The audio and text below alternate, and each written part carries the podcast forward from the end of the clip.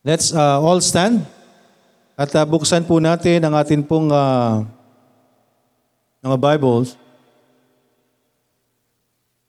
Buksan po natin ating mga Bible sa book of uh, 2 Corinthians. 2 Corinthians po. Para lang po sa atin pong uh, panimula. 2 Corinthians chapter 5. 2 Corinthians chapter 5 verse 14. Basahin lang po natin ang isang verse. Andiyan na po bang lahat? 2 Corinthians chapter 5 verse 14. Ready read. For the love of Christ constraineth us, because we thus judge that if one died for all, then we're all dead.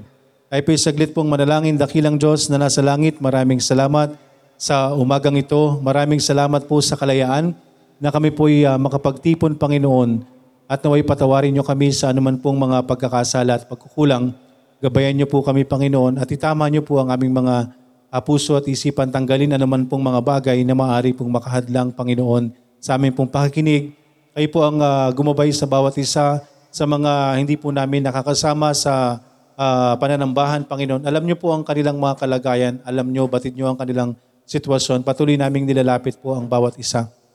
At kang ba, kami po, Panginoon, na makakapakinig, ay kayo din po ang uh, magbigay ng uh, at um, tamang tugon uh, sa bawat isa sa amin, Panginoon, at sa maaari pong marating ng mensaheng ito, Panginoon, sa mga platforms na ginagamit, Panginoon, sa pagbabahagi ng iyong salita ay i-empower niyo, Panginoon, ay po ang uh, mangusap sa maaari pong makapakinig, Panginoon. Maraming maraming salamat at ang inyong lingkod ay iyo pong patuloy ding gabayan, Panginoon. Bigyan po ng wisdom na manggagaling sa iyo lamang. Kayo ang may taas sa amin pong mga ginagawa, Panginoon. Maraming salamat. In Jesus' name we pray.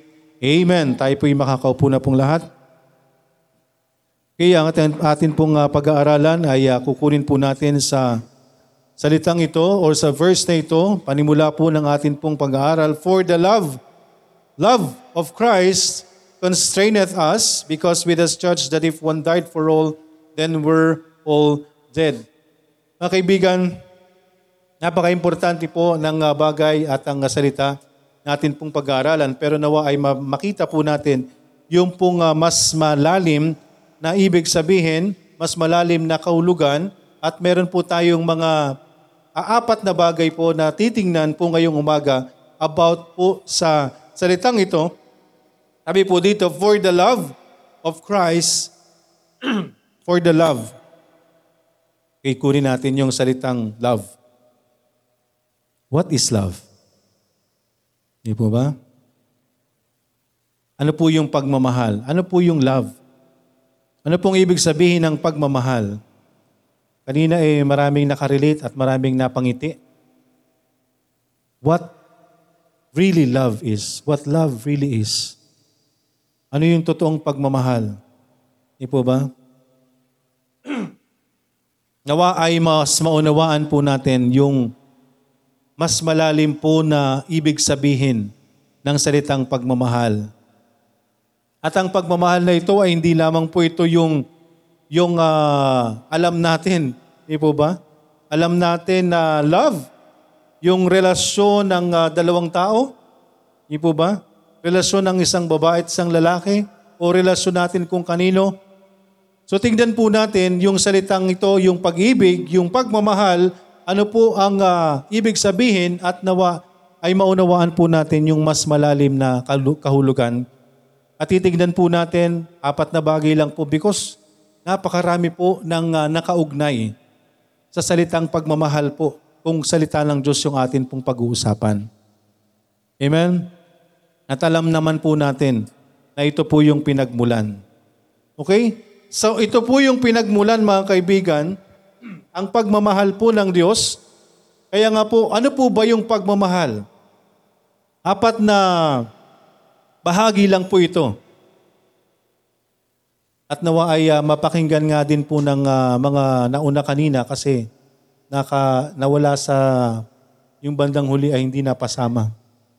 Pero natapos pa rin po ang mensahe ng Panginoon. Pero sabi nga po, ito, ano po yung pag-ibig? Ano ang ibig sabihin po nito? Tignan po natin ng mas ma, mas malalim po na ibig sabihin at apat na bagay lang po yung titignan po natin right now. Ito po yung dahilan, ang pagmamahal po, ang pag-ibig po, ito po ay ang dahilan. Ito po ay ang ginawa. It is what God did. What is love? Ito po yung pagmamahal, ito po yung ginawa po ng Diyos. Unang-una po mga kaibigan, it is what God did. Ito po ay ang ginawa po ng Diyos. Alam na alam po natin ito mga kaibigan, John 3.16. At napaka-importante po sa bawat isa. Sa atin pong mensahe, mensahe po ng Panginoon. Ano man pong mensahe ng Panginoon mga kaibigan, ito po'y, ba, ito po'y babalik. Ito po'y lagi ho natin kinakailangang ipaunawa. Because sa atin po, kung tayo po'y ligtas, sinasabi po nating ligtas tayo, kiniklaim natin na ligtas po tayo. Pero sinasabi po natin ang bagay na ito sa ating sarili lang. Kaya laging andun po yung paalala, andun po yung mensahe. Nang sabi po kanina, ang mensahe ng kaligtasan. Because kung wala po tayong salvation, wala tayong kaligtasan, wala tayong kaunawaan, wala tayong banal na espiritu, wala ang banal na espiritu na mangunguna sa atin, kahit anong gawin po natin, hindi natin mauunawaan yung mensahe na dapat ay para sa atin. Unang-una po mga kaibigan, ano po yung pagmamahal?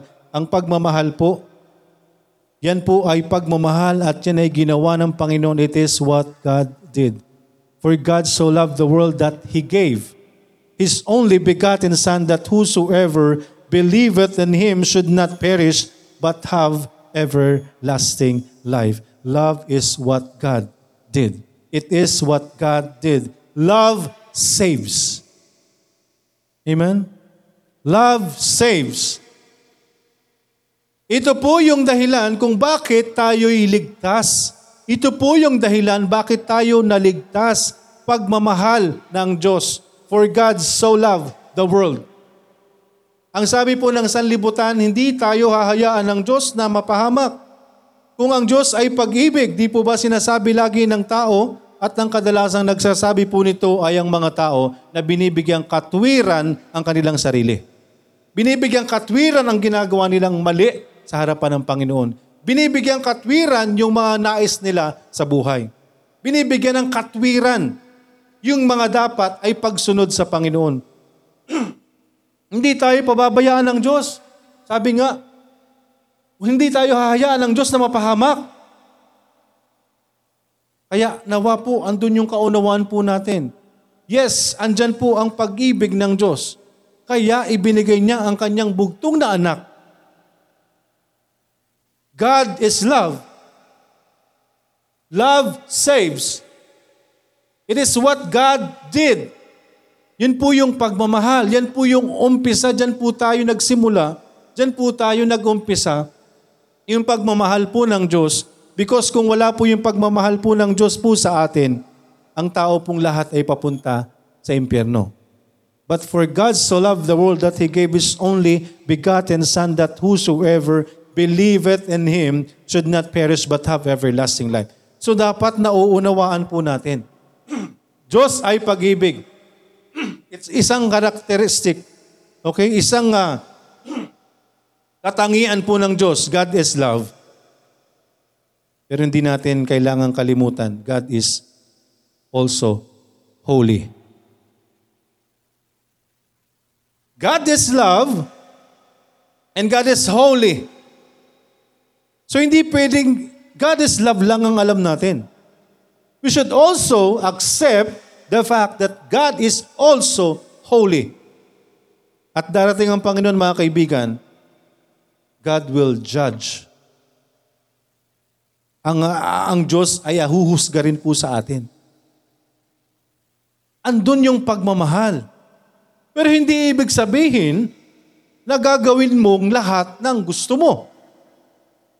Andyan yung pagmamahal ng Diyos, andyan ang kaligtasan ng Panginoon, ipinadala niya ang kanyang bugtong na anak dahil sa kanyang pagmamahal. Ang dahilan ay pagmamahal.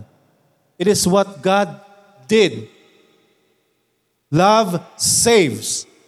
For God so loved the world that He gave His only begotten Son.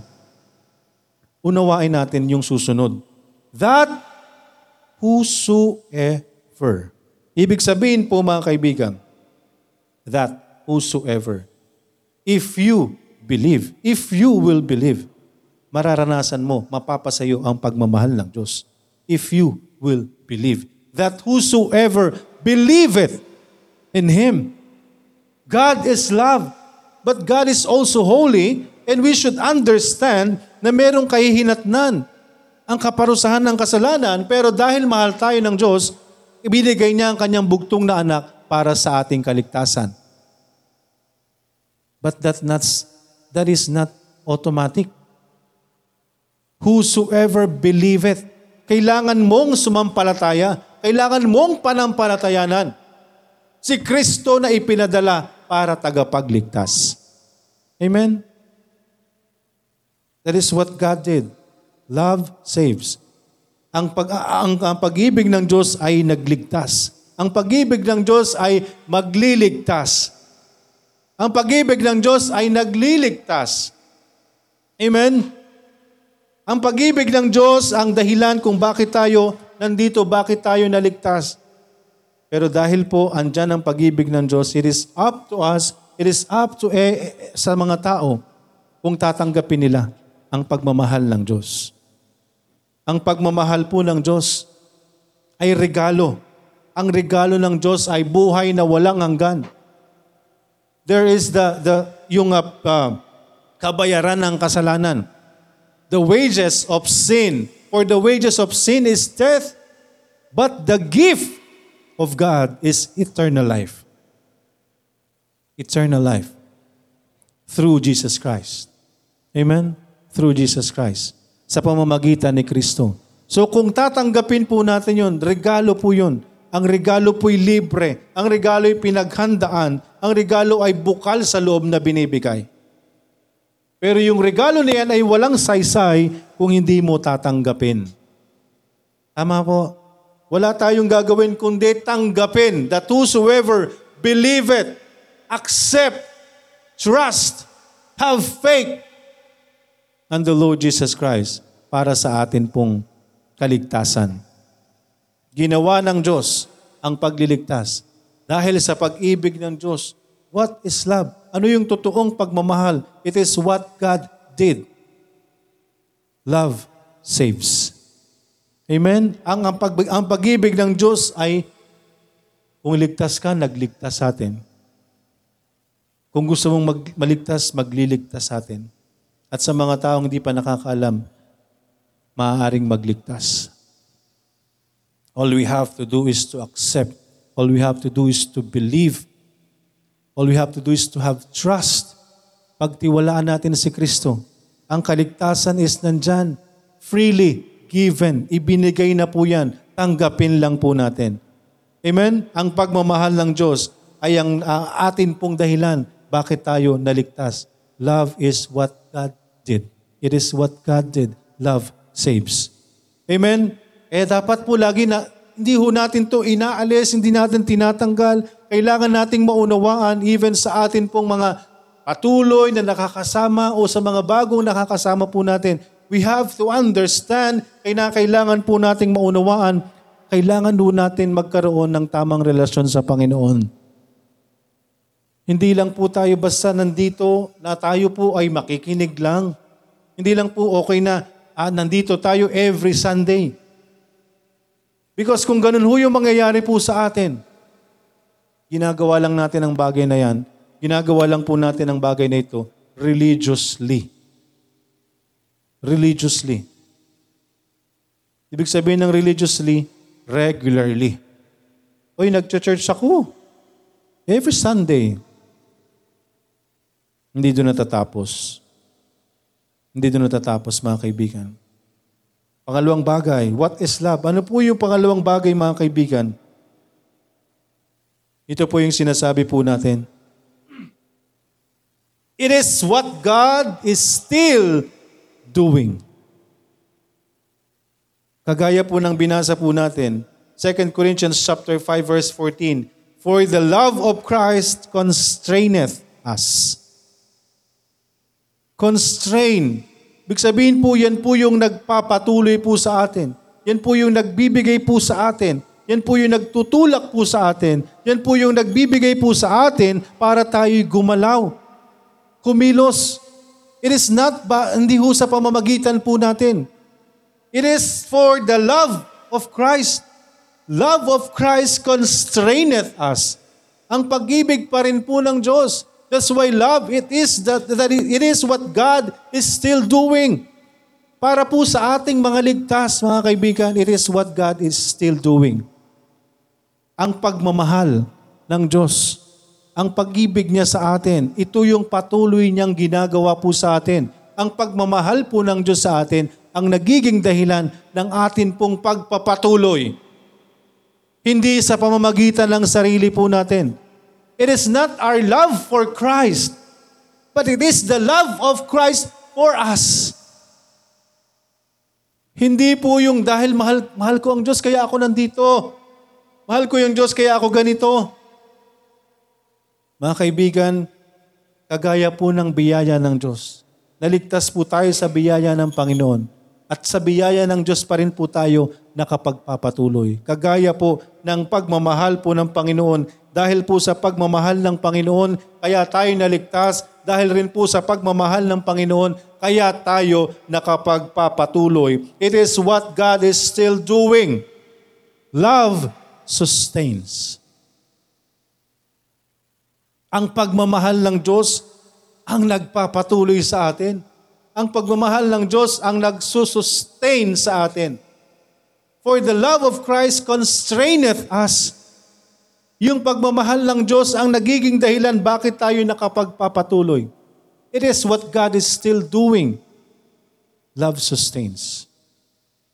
Yung pag-ibig ng Diyos. Amen. Kaya nawa maunawaan po natin ano po yung totoong pagmamahal. Hindi yan po yung personal nating nararamdaman lang kung kanino.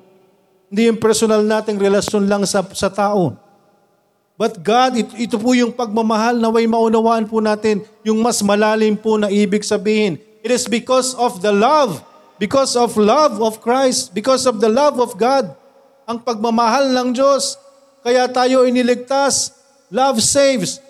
And kung tayo po inaligtas mga kaibigan, ito rin po yung dahilan bakit tayo nakapagpapatuloy. It is God what is it is what God is still doing. Ginagawa po sa atin. He sustained us. Love sustains. Christ's love sustains. Amen? Yan po yung dahilan bakit tayo nakapagpapatuloy. Again, this is not our love. Hindi yung pagmamahal natin sa Diyos. Bakit tayo nakapagpapatuloy? Maliwanag po ang sinasabi po ng Panginoon. It is for the love of Christ. Ang pagmamahal po ng Diyos sa atin. Yun po yung nagiging dahilan bakit tayo nakapagpapatuloy. He first loved us. Amen? Walang may gusto. Walang naghahanap sa Diyos. Eh, paano natin sasabihin na mahal natin ang Panginoon? Hinanap tayo ng Diyos. Hindi tayo ang naghahanap sa Panginoon. Kaya nawa ipag-pray po natin, patuloy nating ipanalangin yung kalooban po ng Panginoon. Na nawa yung mga mahal natin sa buhay ay maligtas. Amen? Naway magkaroon sila ng totoong puso, yung pagtanggap sa Panginoon. Because alam ng Diyos, alam ng Panginoon ano ang damdamin ng tao. Alam ng Diyos kung tayo'y nagka, andun, sinasabi nating mahal natin ang Panginoon. Pero alam ng Diyos ang puso, ang bawat puso ng bawat isa. It is what God is still doing. What, what is love? Ano yung pagmamahal? Ano yung totoong pagmamahal? Ano yung totoong uh, malalim na ibig sabihin ng pagmamahal? Love is what God wants us to understand. Yung pagmamahal, nawa ay maunawaan natin ng lubusan. Mas maunawaan natin ng mas malalim mga kaibigan. Buksan niyo po sa 1 Corinthians chapter 13. Ito po yung uh, charity. It is what God wants us to understand. Ano po yung totoong pagmamahal? Sabi po dito sa verse 1, Though I speak with the tongues of men and of angels and have not charity, I am become a sounding brass or a tinkling cymbal. Ano po ang nais ipaunawa sa atin ng Panginoon, mga kaibigan? Sabi po dito, Though I speak with the tongues of men and of angels and have not charity, I become as sounding brass or a tinkling cymbal. Para lang tayong ingay. Kung tayo po'y maraming alam, marami po tayong sinasabi, pero kung wala po yung pagmamahal doon sa mga sinasabi po natin, para lang tayong tinkling symbol. Alam niyo yung symbol? Di ba yung symbol, pag mag-isa lang yun, maingay? Yung ginaganon, ginagaganyan sa banda. Tama po ba? Sounding brass or a tinkling cymbal. Ibig sabihin mga kaibigan, it is what God wants us to understand. Gustong ipaunawa sa atin ng Diyos. Kahit marami tayong sinasabi o nagsasalita tayo, marami tayong alam.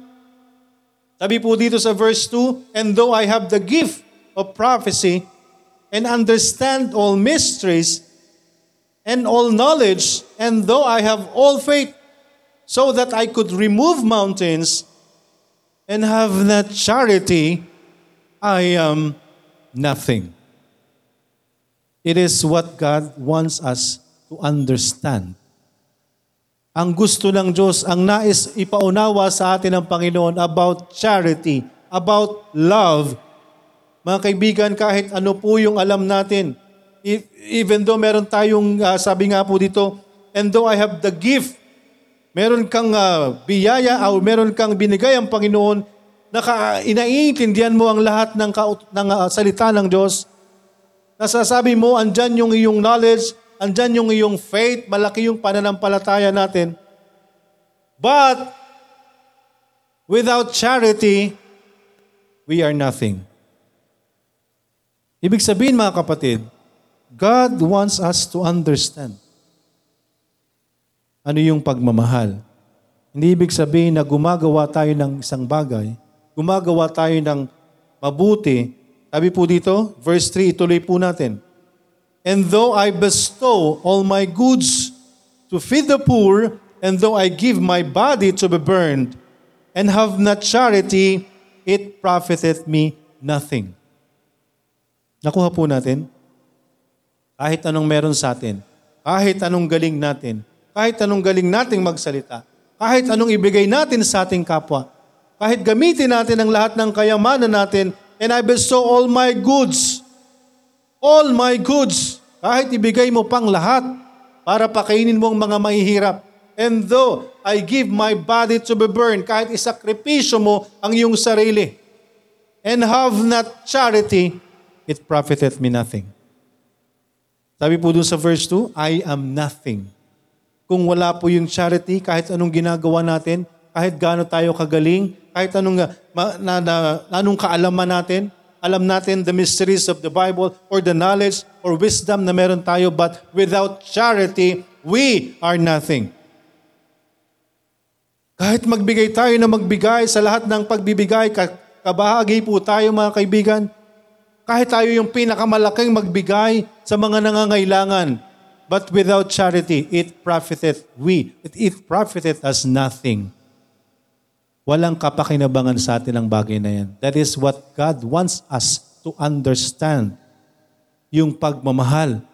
Maunawaan natin mga kaibigan na yung pagmamahal dapat kasama sa lahat ng ginagawa natin. Tayo bilang mga Kristiyano.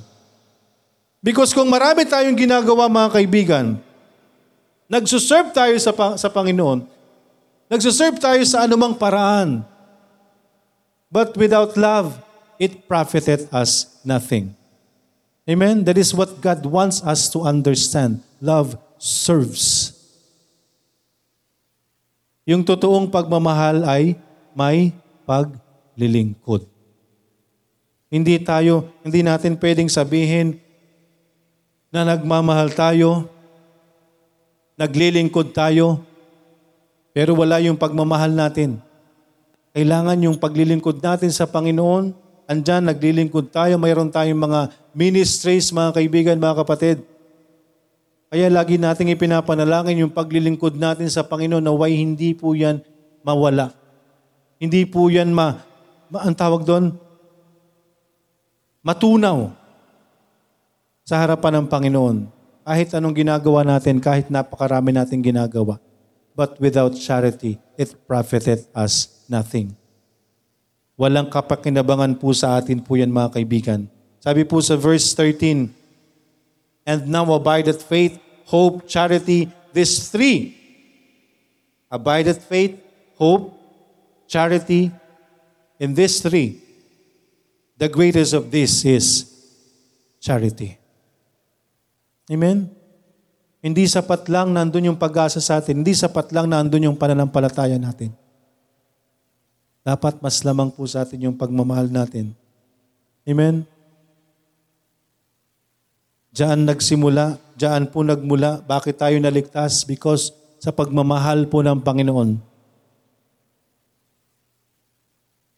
Mga kaibigan, ang patuloy na ginagawa po sa atin ng Diyos, ipinapaunawa po sa atin ng Panginoon. Ano yung ginagawa natin? Ano yung dapat nating maunawaan? Maglingkod tayo sa Panginoon ng may katotohanan sa anumang paraan. Amen? Sa anumang bagay, sa anumang kakayanin po natin. Love serves. Yung totoong pagmamahal, andun yung paglilingkod. At nawa yung paglilingkod natin, kasama yung pagmamahal natin. Naway wag masunog sa harapan ng Panginoon ng mga ginagawa natin. Ano man yung ministry po natin, lahat ng ginagawa natin sa, sa harapan ng Panginoon, naway kasama lagi yung pagmamahal natin. Amen?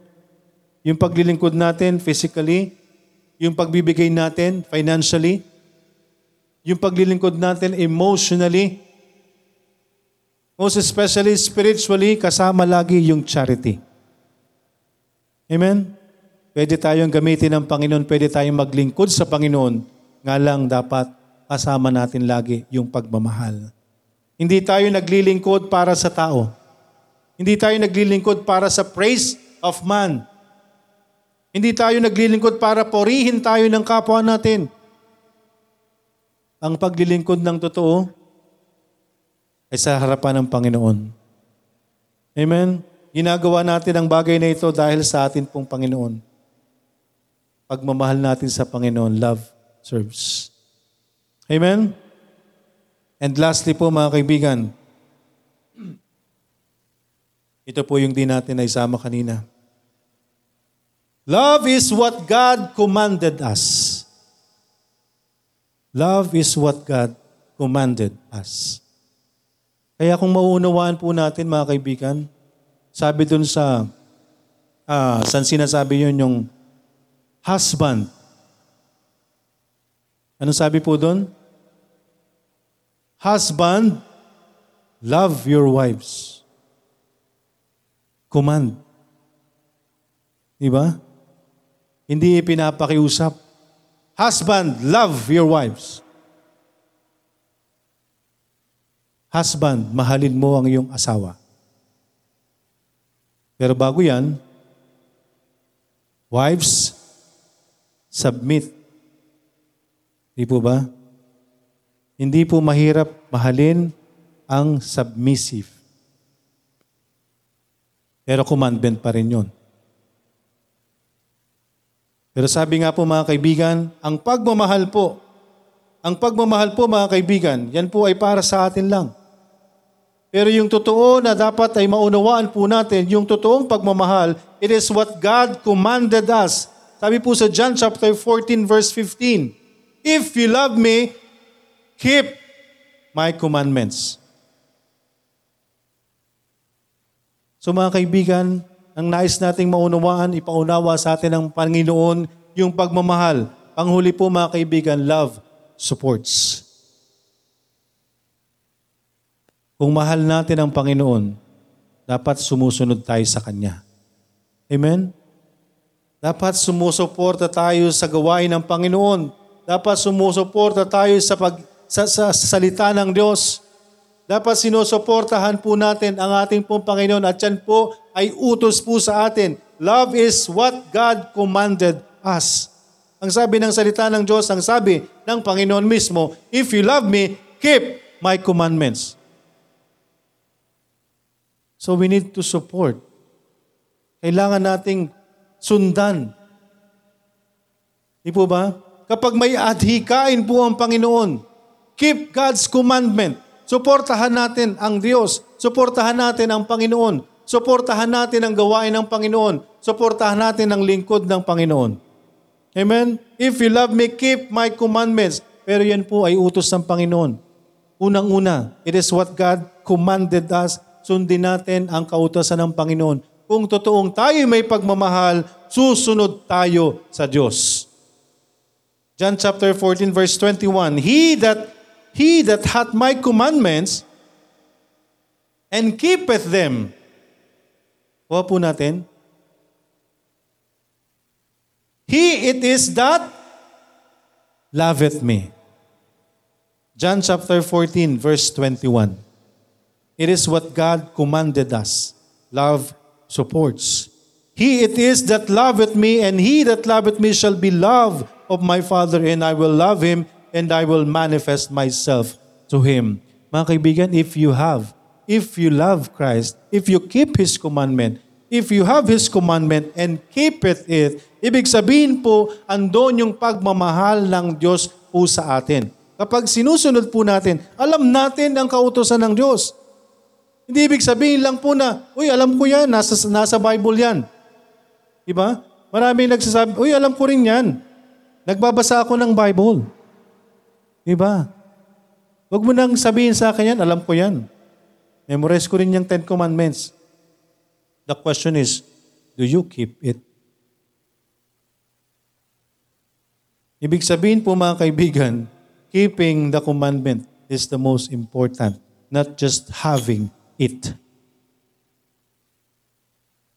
Hindi mahalaga, hindi importante. Mas importante po sa atin. Sinusunod natin. Hindi alam lang natin.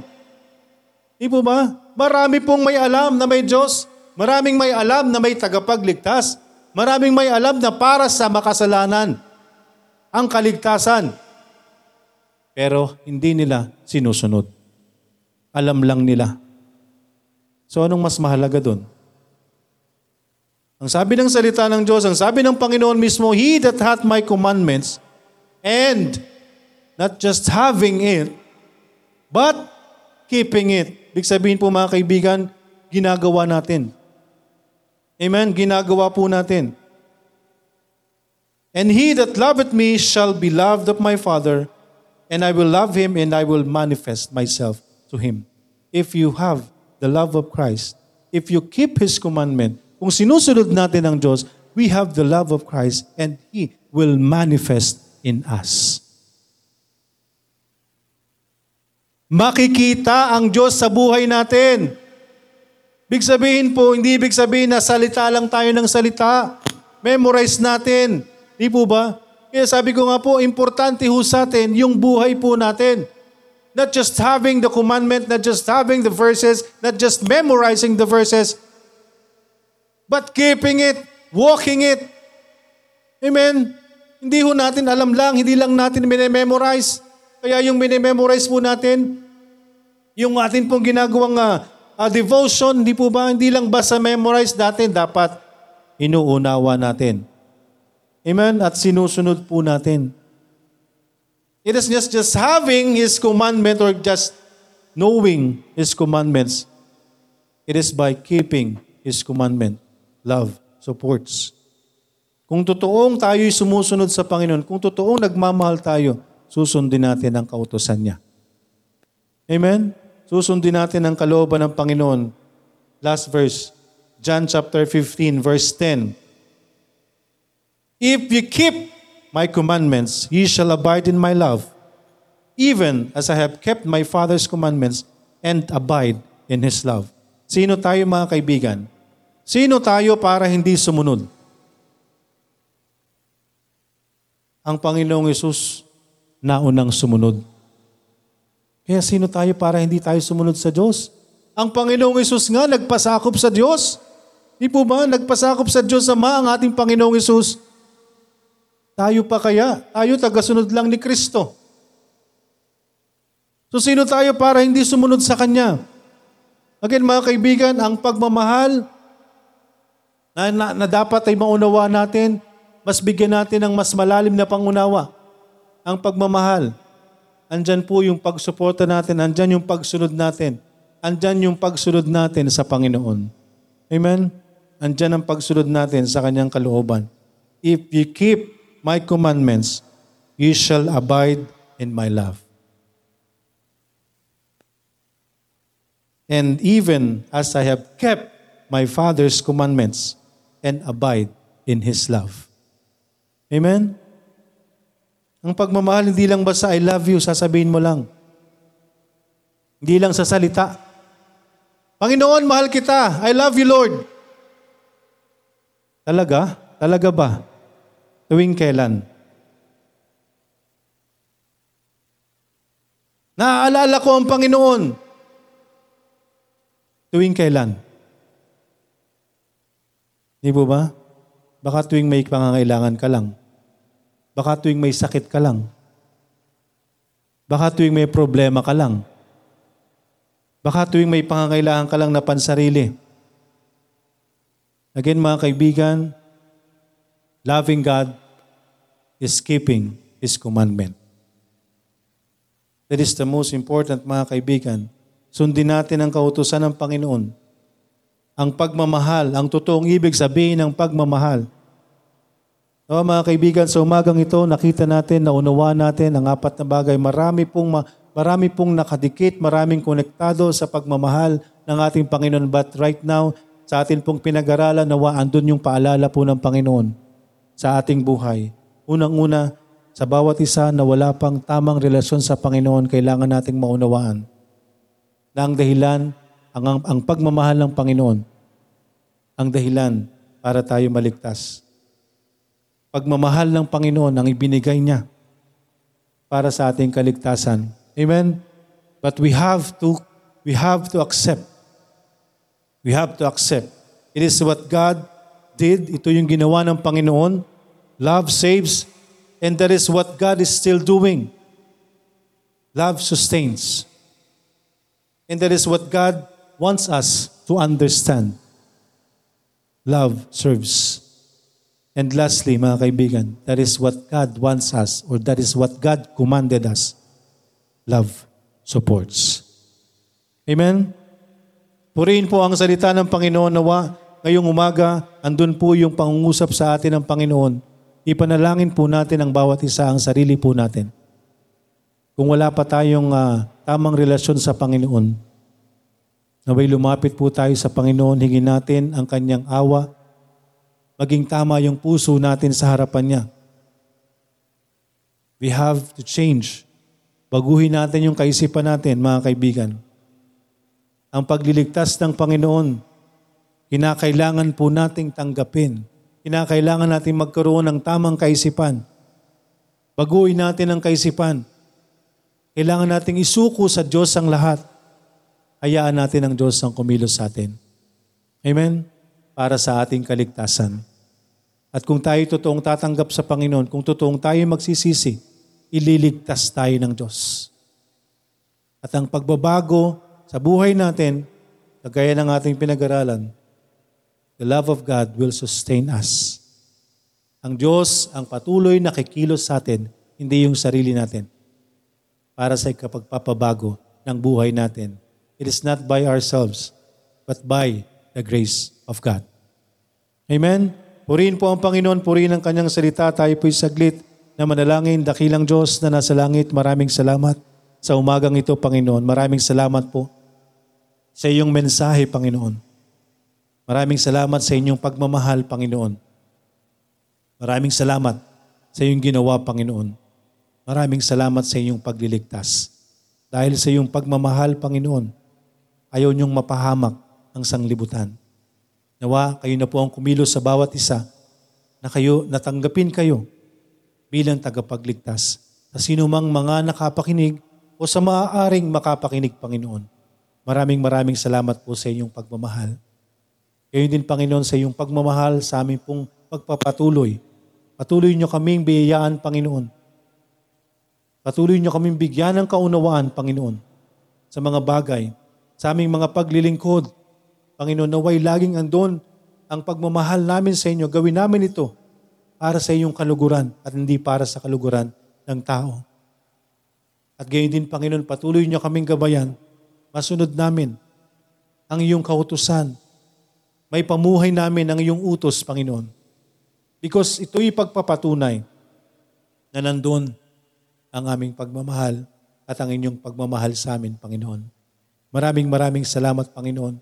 Kayo na po ang kumilos sa bawat isa sa amin pong mga salitang napakinggan, sa inyong paalala patuloy sa bawat isa, Panginoon. Sa amin pong mga struggle, sa mga pag, anumang mga nararanasan namin, Panginoon, kayo po ang kumilos, Panginoon.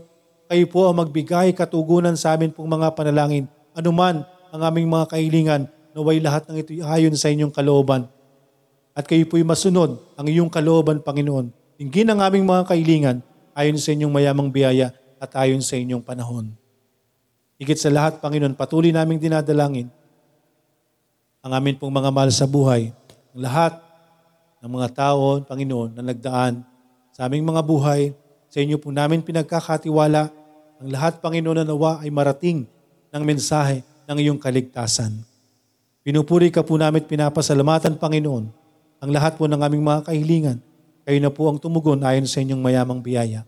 Inihiling namin ang lahat ng ito sa pangalan ni Jesus na aming Panginoon at tagapagligtas. Amen